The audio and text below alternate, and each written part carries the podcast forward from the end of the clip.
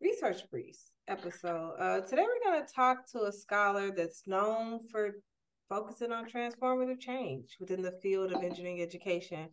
Um, so, today, we bring to you Dr. Julia Williams, professor of English at Rose-Hulman in the Humanities and Arts Department since 1992. Uh, she started her career uh, teaching composition at a time when the institution was a all male school, but it has since evolved.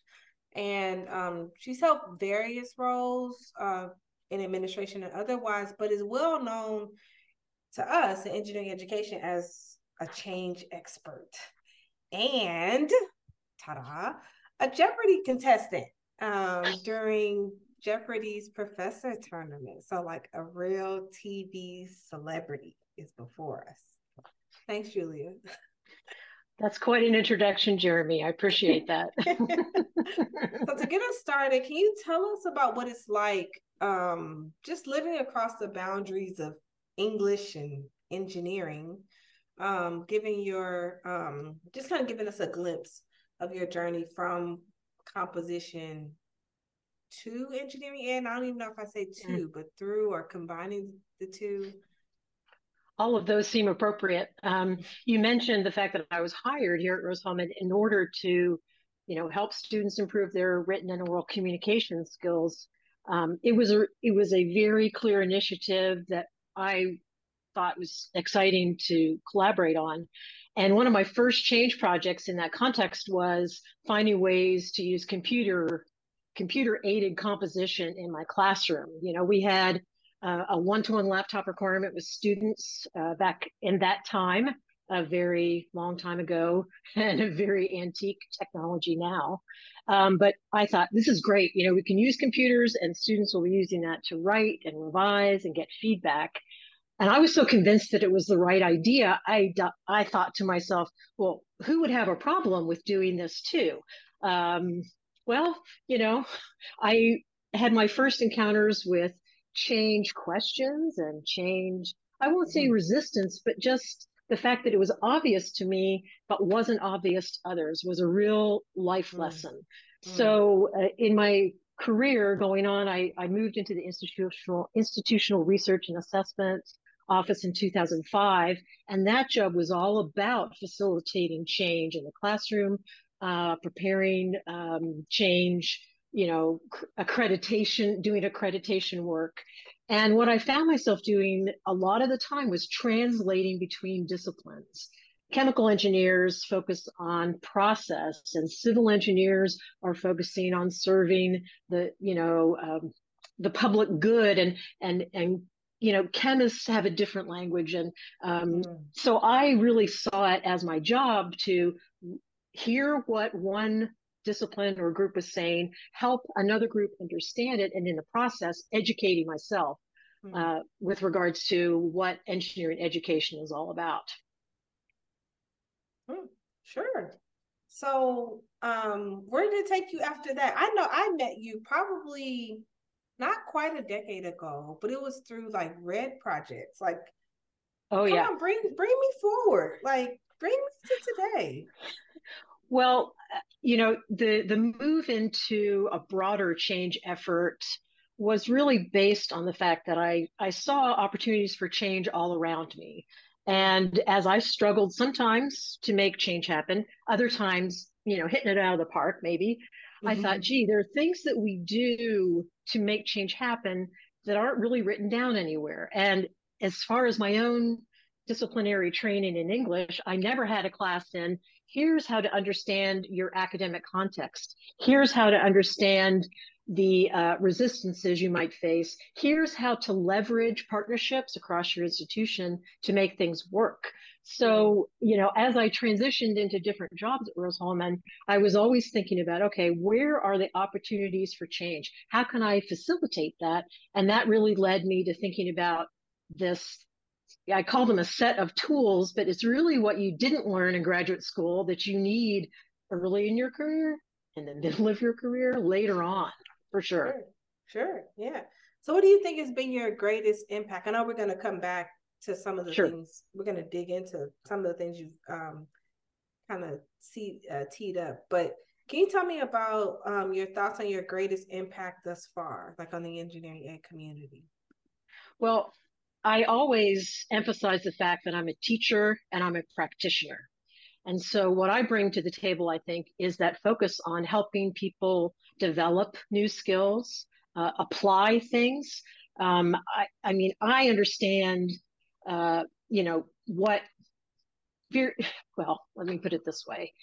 I, in my role as a teacher and a practitioner, I like to share those research based tools. There's lots of literature out there about how to make change. It's not often in our engineering education realm. It's often in, you know, organizational literature, higher education. Um, so I like to pick those things out and share them, share them with the people who need them.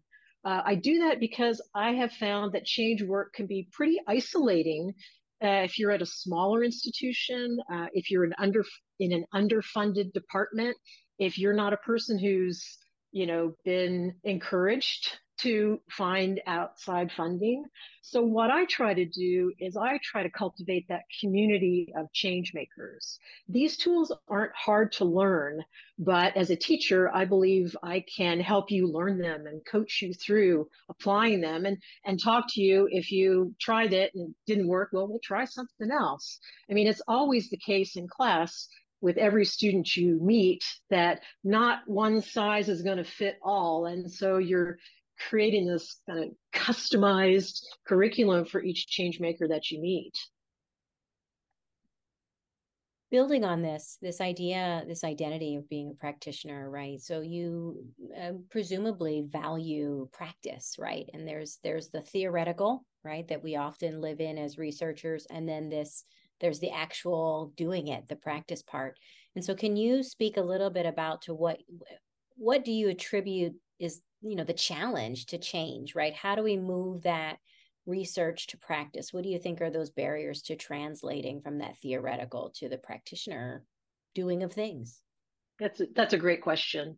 Um, so as a practitioner i think it's important for me to have a research base or foundation to whatever i do and in my own you know growing familiarity with that realm um, I think it's been a struggle for many people because it's not an easy translation. Yes, I'm an engineering educator, and I know, like Monique, you and Jeremy, I know engineering education researchers, but the, there is some distance between the two uh, areas of expertise, right? Um, when you are just entering it as a graduate student would feel like you're getting to know this literature but you don't regularly work in that space. There's jargon that you have to learn. That's very appropriate to engineering education but may not be what i encounter when i'm in my own classroom. There's the issue of time.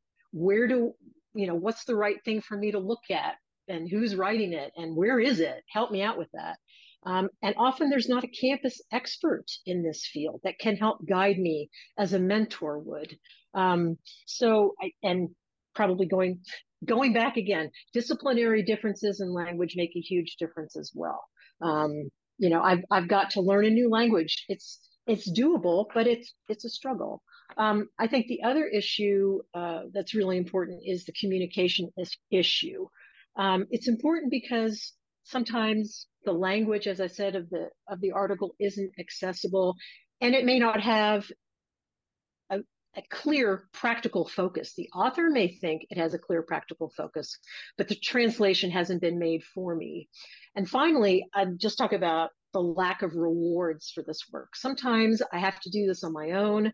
Uh, my department chair might not think this is the right thing for me to do. Um, it might be hard for me to find like-minded people on my campus. Um, so I think those are some of the things that are contributing to keeping these two fields apart. And they, the research world and the practice world, they need to find ways to break down those barriers, to come together, to work together for the benefit of our students. What do you think we can be doing as a community to close the gap? What are some some things we can be leveraging in in engineering education or engineering more broadly to close that gap? Sure. Um, so I am a big fan of the NSF RIEF program, the Research Initiation into Engineer Formation. I think that's the right spelling out of the acronym. I think that has great potential because it matches an expert in the research to someone who really does want to learn in the practice side. And so I facilitated uh, this this application on my own campus. Uh, we got to remember though that some campuses have no one to help to do an NSF research grant. So I think we've got to work on that part of of the of the barrier too. The other thing I've advocated for many times in the past is bringing engineering education graduate students right to the campus that needs them. And so some years ago, working with uh, Rachel Elistad at University of Minnesota, Mankato, and Corey Hickson at Colorado Christian, and Ella Ingram, my colleague here at Rose-Hulman, we worked on a on a we developed a program called the Rising Engineering Education. Sorry, Rising Engineering Educator Faculty Experience. And that was a way to bring engineering education graduate students to campuses that really needed their expertise. Um, working with some of these graduate students, they would say, well, I'm not an I'm not an expert in engineering education, but I would always say, look, you are on your path and we really could use your your uh, input and information. I think that helps begin the process of introducing engineering education graduate students to different kinds of educational contexts. You know, when you're in a big um, engineering education program, you're probably working a lot with first year engineering programs, and that's great. But it's more than that that we need from the engineering education community. Uh, for our own part, and I say our part, meaning a, a place like Rose-Hulman or Cal Poly or any place that we've been able to bring engineering education graduate students, it is the case that faculty are now being introduced to this research and may want to apply it to first year experiences, but not in a you know first year program, uh, but maybe a set curriculum or even beyond that. Uh, when we had graduate students on our campus, they worked with faculty in different disciplinary departments. They also worked in my office in institutional research, and they became a part of the community. So I think uh, considering ways to integrate these two different realms, even at the graduate student level, I think could go a long way. Thank you. Yeah. So you've told us a little bit about different roles that you've held that kind of have kind of situated you in this space where you focus on change. Um, is there anything else you want to say about like how you got into focusing on hmm. change? yeah, well, I mean, I started with the learning from my mistakes. Um, you know, I've I've looked around my campus and saw oppor- I've seen opportunities, I've seen gaps, and I've tried to figure out ways to address them. Uh, you actually talked about this in the interview that you gave for my book, that you just look around and say, hey, why are we doing this? Or what's happening over here? So, um, some years ago, there was a small working group of faculty drawn from many different disciplines on our Rose-Hulman campus. And we talked about, well, we'd like to offer an externally focused workshop and because Rose Hulman is known for teaching, the first thought was, oh, we'll, we'll, offer a teaching workshop. And then we went out and looked at the market for teaching workshops and we looked at NETI and ExCEEd and we thought, oh, wait, um, maybe there's already enough in that line. But what we didn't see was uh, a workshop that was focused on developing change tools and giving others the opportunity to learn and practice those tools in a, in a supportive and coaching environment. So that was our idea. Uh, 2012, we offered the first on campus workshop. We tried some things out. We made mistakes. We learned a lot. And that was where this idea for the Making Academic Change Happen workshop was born. Um, our thought was, yeah, we our thought was we're going to try to make an impact with the, you know, engineering, actually STEM faculty on the ground who are trying to do things differently, whatever project they might want to take on. You know, everybody's got a different emphasis and different context. Now, in 2015, after we had done that for a couple of years on our own campus, uh, we connected with the um, program officer at the time at NSF, Donna Riley, and she decided that her new that the new NSF RED program needed a practice counterpart. So she asked us to um, provide that practice focused change maker curriculum to the first year of RED. That's where we initially met, Jeremy. Mm-hmm. And now that project has got 26 different RED projects at 24 institutions and i know that they're funding at least two more for the coming year and maybe more mm-hmm. now if you're not familiar with i know you two are familiar but if your listeners are not familiar with RED the revolutionizing engineering and computer science departments project these are large complex projects that are focused on the second year of the of the curriculum and every team is made up of a variety of experts in engineering education in a disciplinary focus. Sometimes I've seen the team have experts in anthropology and I mean, just a wide variety of disciplines, all experts, but they need more than disciplinary expertise in order to make the projects successful. So uh, we've been providing, developing and providing that uh, practice focused change maker curriculum. Um, and I think it's had a tremendous impact. That's, I think it's has a tremendous impact. And the, the project members tell me so. And that really makes me very, very happy. Now, in addition to that, we've been using that MACH umbrella to offer additional consulting to non-RED teams, to graduate students. We've offered, um, you know, specialized uh, workshops for graduate students. Uh, we've offered um, workshops to the Kern Entrepreneurial Engineering Network faculty, faculty working with KEEN. And I've been able to go outside of the US, do workshops in Malaysia and Japan and Qatar. So it's it's interesting how uh, broad the need is and how much interest there is just, you know, making things better. Honestly, you are living the the quote that the one thing that's constant is change. Um, and that's why that, you know, that's why this topic resonates around the world because yeah. many of us are wrestling with change. Um, so that's amazing. We could talk all day, I guess, about some of your um, adventures. yeah. I, I suspect that all of this work and change and this moving and shaking across the globe to share what you've learned through your different endeavors has led to a book. Um, it has. It has. Um, so, um, would you like me to talk about this book a little bit? I think you would. Please do. Yes, please. well, um, I always thought I was going to put something into a book uh, that was derived from these various change experiences and developing and helping people. And so my my grand plan was okay. 2019, I'll apply for a year long sabbatical. I'll make that work somehow. I will in 2020 travel the world giving workshops. Oh, you're already laughing. Ha ha ha ha.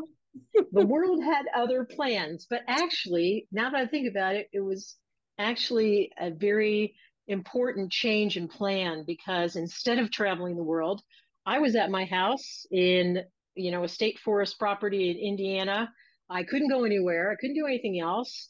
And I had to develop a writing process for this book. So the book really came out of perhaps uh, an enforced isolation, which many writers will tell you is the best way to get your book done. Also good for dissertations.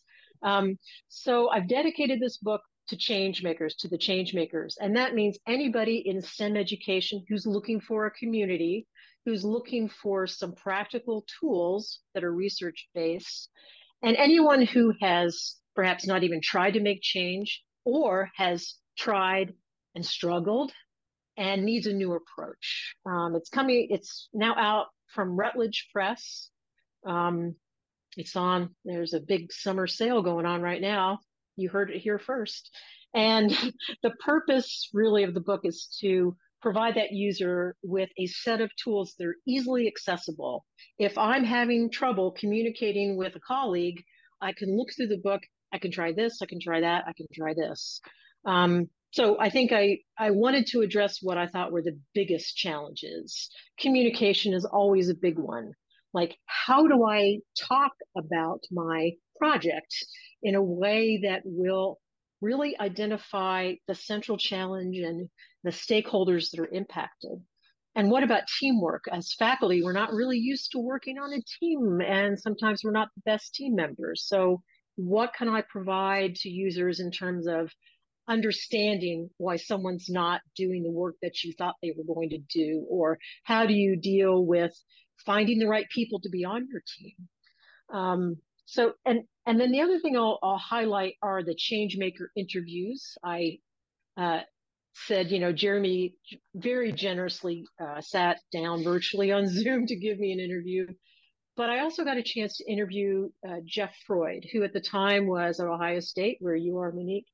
And, you know, he had been my colleague at Rose-Hulman many years ago, but we had, you know, always been in touch. And the fact that he could give an interview about his experiences as a change maker, um, particularly about his experiences here at Rose-Hulman, with the integrated curriculum. I mean, it was it was fantastic to talk to him and to have that opportunity. So I don't I don't know that you gave the title. Making changes in STEM education, the Change Makers Toolkit, which I, so I've been reading. I, I, did my homework. I see that.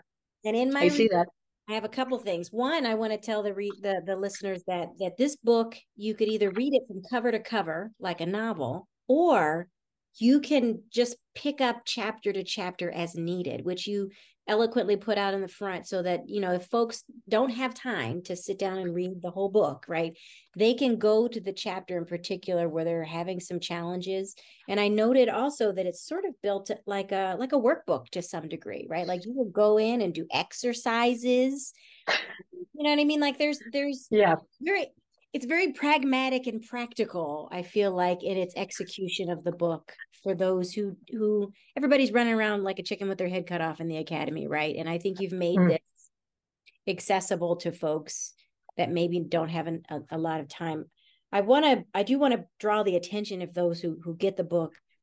Chapter two where you talk about getting ready for change and you talk about change as a journey and that journey right. even starts with a little bit of like self reflection like, who am I as a change maker? I could see this being extended to talking about strengths and weaknesses as, as a change maker, you know, and thinking about who you might collaborate with, assessing yeah. opportunities for change, evaluating your readiness for change, right? I feel like, again, getting back to that mm-hmm. reflective piece scanning your campus environment for potential challenges to your change. I think to your point, sometimes we go, oh, this is a great idea, right? Without necessarily uh, acknowledging that the landscape may be different from wherever the idea came from and, and what might be those barriers. And then planning a roadmap for exactly. Yeah. You talk a little bit more about this road because I, again, thinking of this as a journey, right? Before we had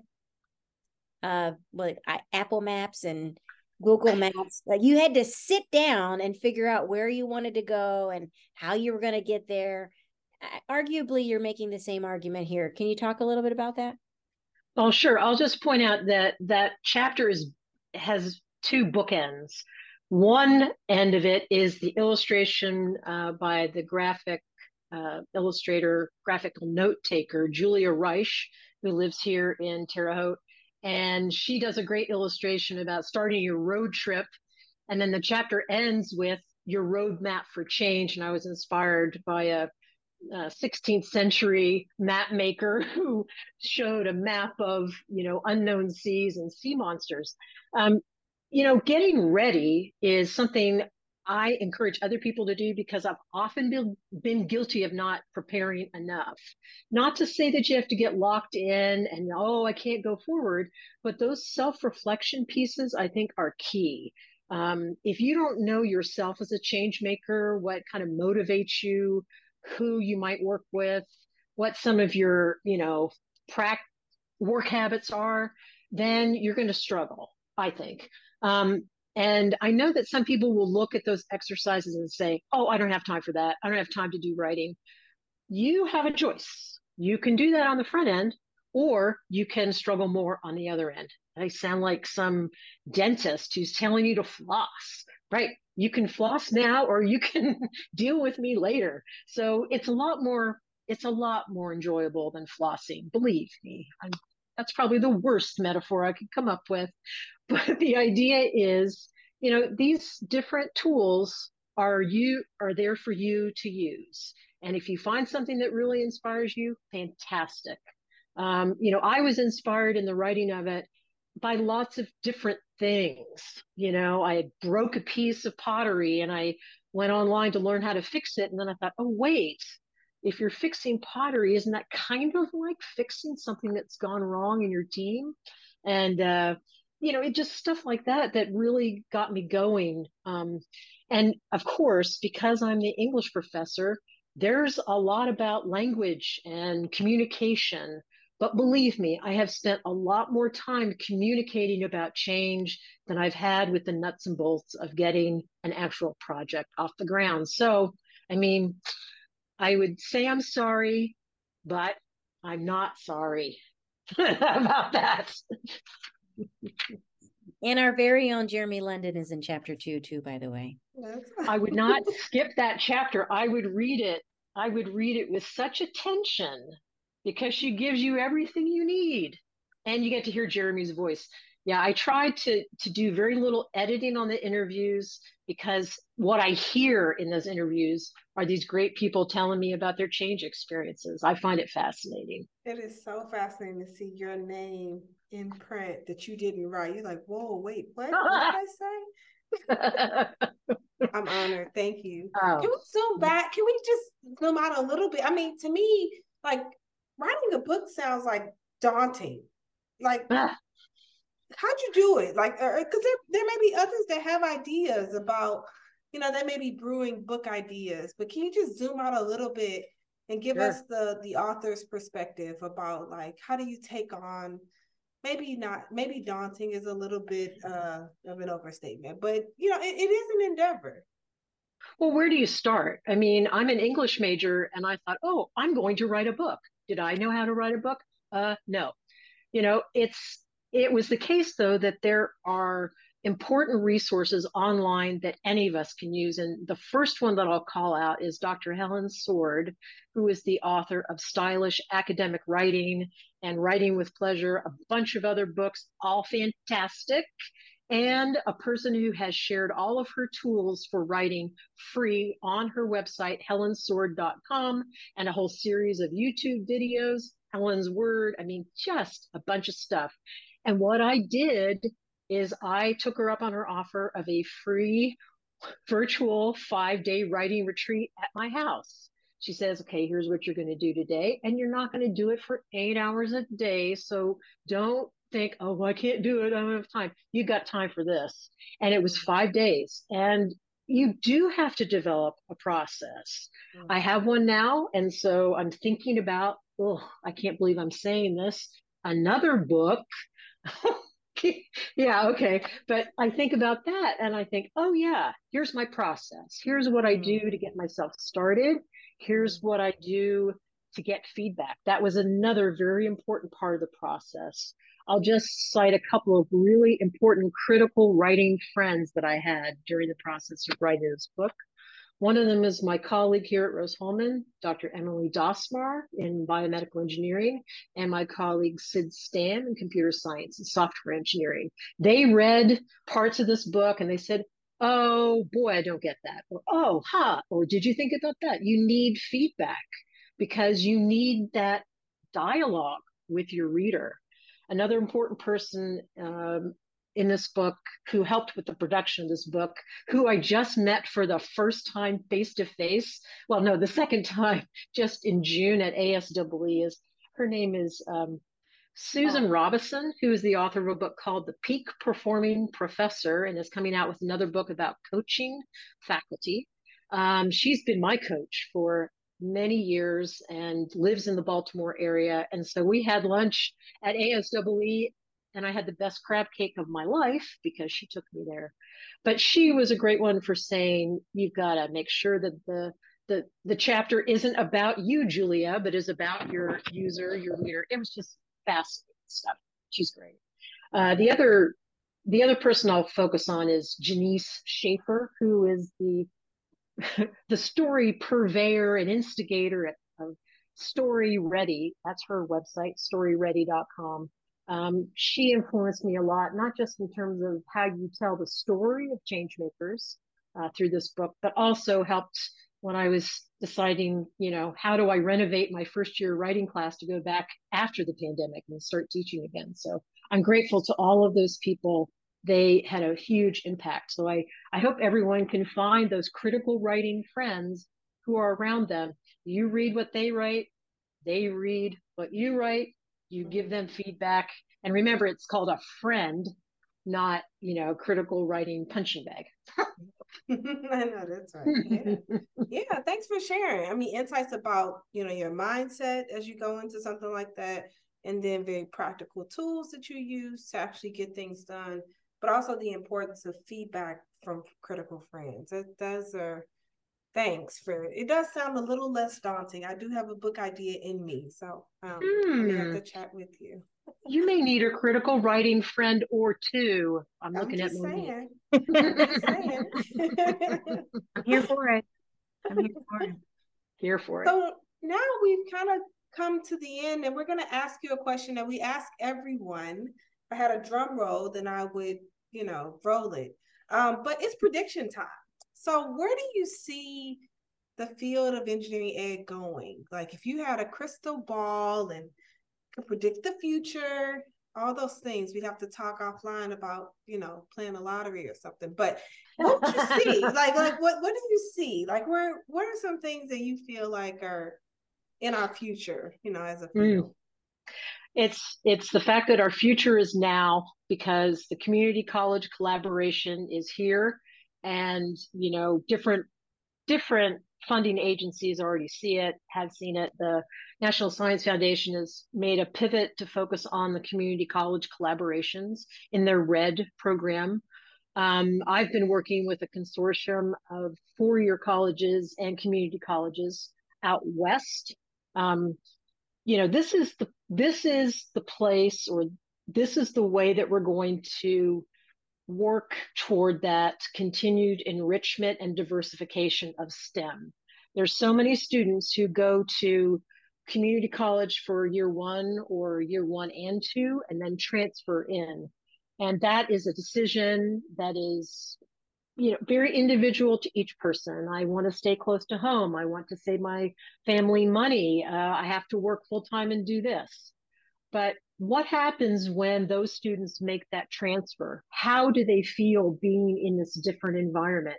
What's their identity as an engineer, a scientist, a mathematician? What I mean, how do we make that transition possible? And think too about the faculty in the community college uh, domain who work in a very different set of circumstances that any of us do. So I'm really interested to see what comes of that community college focus because I think it's it's really time. That's my prediction. but yeah. I'm it's not my prediction because I'm just working in that space and I'm really interested in it. Touché, but you're not alone. Yeah. um, are there any scholars that you're following, either new or established or right sure. in our space or not? Let's do some name yeah. dropping. Name dropping. Well, let me drop first. Let me drop Annie Patrick, who was at Virginia Tech on their RED project and now has moved to Georgia Tech working on their RED project. And Annie did a series of identity podcasts when she was at Virginia Tech.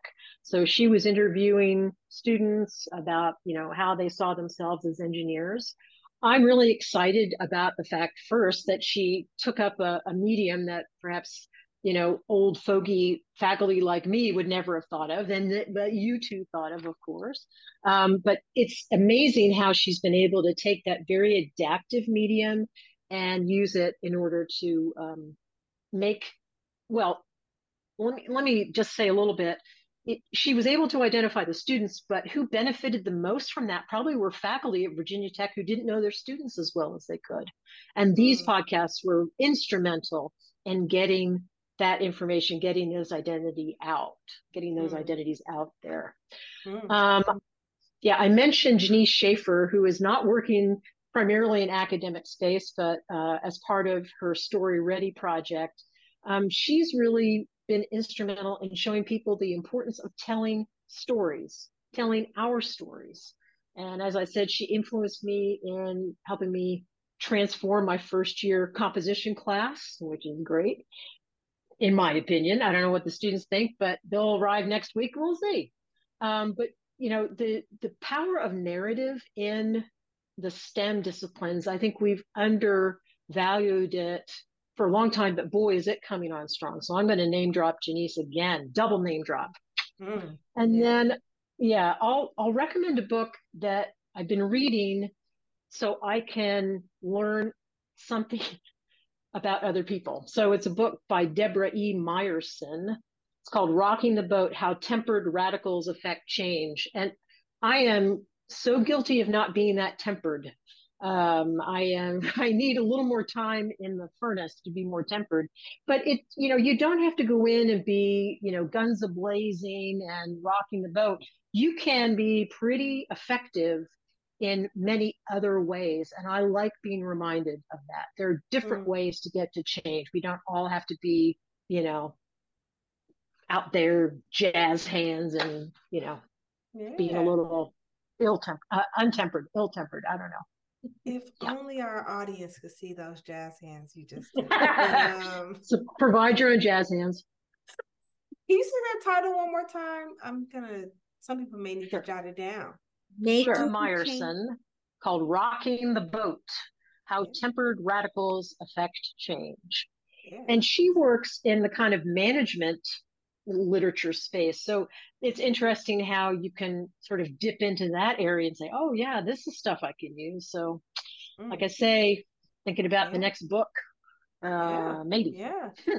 so now we have suggested two books for people to put in their library. Um, oh, are there yeah. any parting words that you would like to share with our international Research Briefs community before we sign off from this episode? Well, uh, first, thank you for giving me an, an hour to talk about my book and the work that I've been doing. Um, I think it's incredibly important and valuable for for every, for STEM educators to know that you know there are there's a community out here.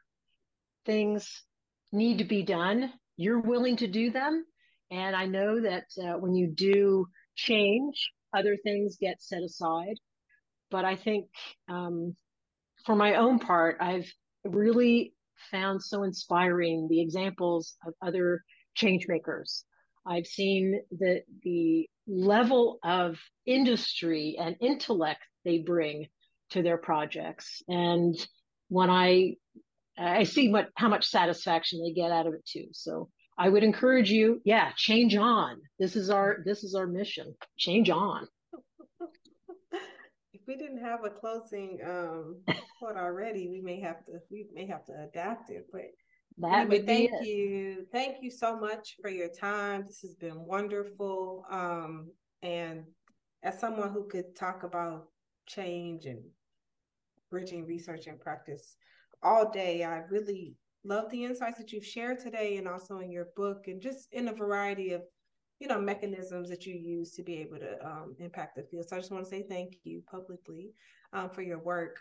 Um, and as always we want to thank you all for listening. Um, as monique and i close this episode we will give you our same advice as, as always. Keep it simple. But significant. See you next time